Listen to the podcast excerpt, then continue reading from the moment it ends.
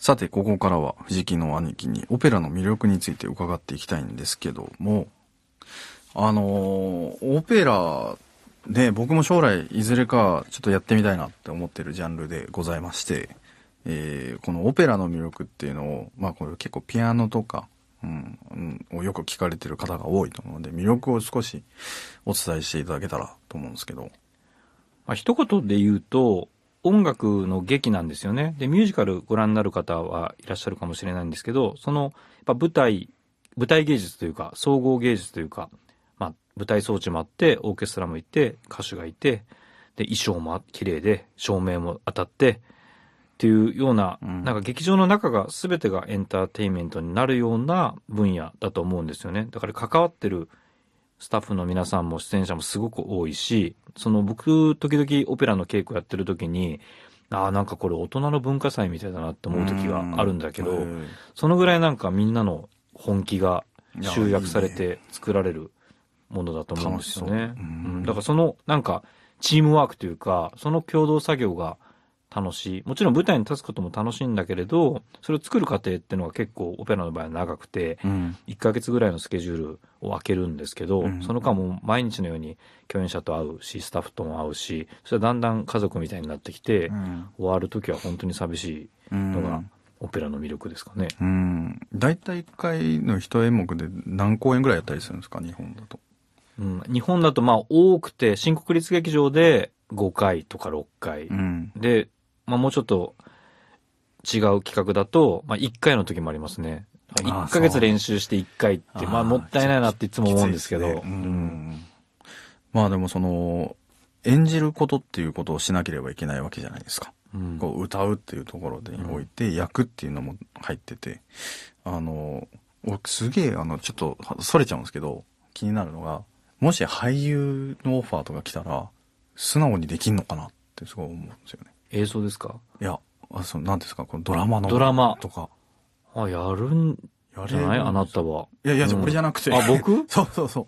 オペラの歌手の方々って、できんのかなって、できるんじゃないかなとか思っちゃうんですけど。でもミュージカルの方は結構やってらっしゃいますよあねはい。オペラ歌手で確かに、あの、ドラマに出た人ってあんまりいないかもしれないですけど、たまにこうオペラでもこう涙を流すなんか演目とか見たことあるんですよ。なんか流れてきてね。なんか今 SNS でこうなんかアップロードでこう自分の手元におすすめ動画で出てきて、うん。こう歌いながら本当に泣いてる人とかいるんですけあど、そうお本当にこれは役なのか本当なのかみたいな。僕はね、泣ける方で、うん。でも演技としてじゃなくて、やっぱりその瞬間の音楽とメロディーが美しくて、あとやっぱり照明も当たってるし、衣装も着てるし、メイクもしてるし、その世界に入り込んだ結果、涙が出てくることはありますね。完全に俳優っすよね。本当に。すごいなと。で俺らがだってピアノ弾いて泣いてたらちょっと多分お客さん弾きますもんね。ねでもオペラだったら、あ、なんかすごいっあてなっちゃうから。あ。でもピアノ泣きながら弾いてても素敵ですよ。うん。こいつ何泣いてんだって多分な。そう。でもそれが素晴らしい演奏だったら。でもたまにね、こう、感極まってこう自分のオーケストラとかで弾いてたりすると泣いてたりする時もあるし、まあ、千秋楽とか特に。うん。うん、ありますよね。だから、たまに、まあ、指揮者も泣いて、俺も泣いて、お伝染してオケが泣く、みたいなね。いや、でも素敵な涙だと思いますけど。あのー個人的にもやっぱもうオペラって、あの、本当に最強のジャンルだと僕は思うし、うん。総合、本当におっしゃってた、総合芸術だし、もうエンターテインメントとしても、もう最高峰じゃないですか、クラシック音楽に関して。だからね、ちっちゃい頃からね、まあ、だから中学校とか高校生とかの時に、図書館に行っては、その、宿、うんまあ、テストに出たりするために、まあもちろんテビデオテープとかの時代のものを図書館で流してみたり、勉強してたり、あの、もちろんあと芸術鑑賞教室とかで、やっぱり、うん、小学校の時から見たりしたし、まあオペラとはちょっとあれかもしれないんですけど、まああの、あの、なんだっけ、ユーズルとかも見に行ったりしてたんで。オペラです。はいはい。オペラ。日本の日本のオペラうん。だからね、結構ね、意外と中学校とかに見た芸術鑑賞教室、記憶に僕は残ってて、だからね、これからもね、どんどん見に行きたいけど、うんなかなかね、時間もないし。今ちょうど、まあ、この収録には、その、琵琶湖ホールである、うん。コウモリという。オペラの稽古から直行してきたんですけどあ、、そうなんですか。はい。まあ、野村萬斎さんが演出されていて、はいその稽古場から来たところなんですね。えーはい。で、その公演はね、今この放送日を考えると、12月に山形でも行われるんですよね。うんうんうんもし、まだ間に合う方がいらっしゃると、おーぜひ行かれてください。いやーね、でもなんかね、こう、僕は指揮をして、多分僕が歌を歌って演者になるっていうよりかはもちろん指揮で、えー演奏したいので、すごい気になるんですよ。こう、どういう風にキャスティングして、うんどういう風に、こう、演出家の方をまず決めて、うんオーディションやってって作っていくのが、すごい興味深いから、いつか、なんか機会があれば、うん、かん、かん、なんていうんですか、こう勉強させてもらいたいんですよね。うん。どんなオペラを指揮したいですか？まずはね、一本目は魔的なんですよね。うんもう決めてて。うん。で、これはまあ、あの、うまくいけばなんですけど、奈良で今、我々がこれから拠点となるホールっていうのが、まあ改修工事とかになってて、うん。出来上がった時に、こけら落としとかでやりたいなまあもう、もうだいぶ先なんですけど、うん。その頃までに、まあだからまず今自分のコンサートツアーとかで、あの、マテキとかの序曲もそうだし、ドン・ジョバンニの序曲だったりとかうん、一、個ずつこうオペラに関わってるものっていうのを少しずつ振ってるって感じですかね。で、今回レクイエムなので、ねえもう今回は本当に初めて合唱付きなので、はいまあ本当に今回助けていただくことが多々あると思うんですはいけど、心のサポーターでございます。このサポーターね、本当に楽しみです。だから、だからこの一つの山場を越えて、オペラも僕も。でも将来的には、プッチーニ。あ、いいんじゃないですか。ですね。もう僕大好きですよ、ブッチーに。うん、やりたいですね。まああの、でも、ね、あの、先ほどからお話もありましたけど、プロデューサーとしてもね、裏方っていうところにも注目して、あの、藤木の兄貴は活動とかも展開されてたりするわけですけど、今後やってみたい企画とか、なんかこういうことやってみたいとかってあったりするんですか？いや、なんか特別決まったことはないけれども、うんうん。やっぱり音楽の世界って広いようで狭いから、ん。そのいろんな団体とかいろんなホールが手をつないで、それな、ほんとう。ん、大きいこと、楽しいこと、まあ、より、より深いことができるようになるといいと思いますよね。今なんていうんですかね、この、あの、うん、どの地域でも、どのホールでもこう競い合ってる感じがすごいあるじゃないですか。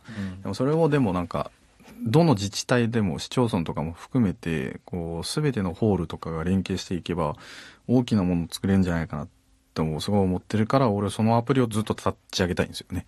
うん。アプリ、でもお金かかるから、うん。今、貯金してるって感じですよね。貯金から払ってくれる？貯金をしてる。うん。って感じだけど、でもなんかそういう、あの、コンサートとかじゃなくて、だけではなくて、美術館とか、その、もそうだし、このオペラ、バレエとか、とかも、あの、全部総合的に、えーもっとお求めやすくて、で、調べやすくて、そうですね。ね。そういうリーチっていうのをね、これから作りたいなとはうん。思ってますけど。楽しみですね。うん。まあでもなんか、なかなかこの業界、演奏家が裏方に立つ、立ちたいとか、携わってみたいって思う人が少ないから。でもやっぱりどのような成り立ちで自分が舞台に立ってるかっていうのを一度理解すると、やはりね、そちらへのリスペクトっていうのはものすごくうん。心から理解できるし、うんみんなが経験したらいいと思いますけどね。ほんとほんと。意外と我々は稀有なせ存在の方ですからね。稀有な。稀有。あ、我々って。我々わ僕と君。はい。はい。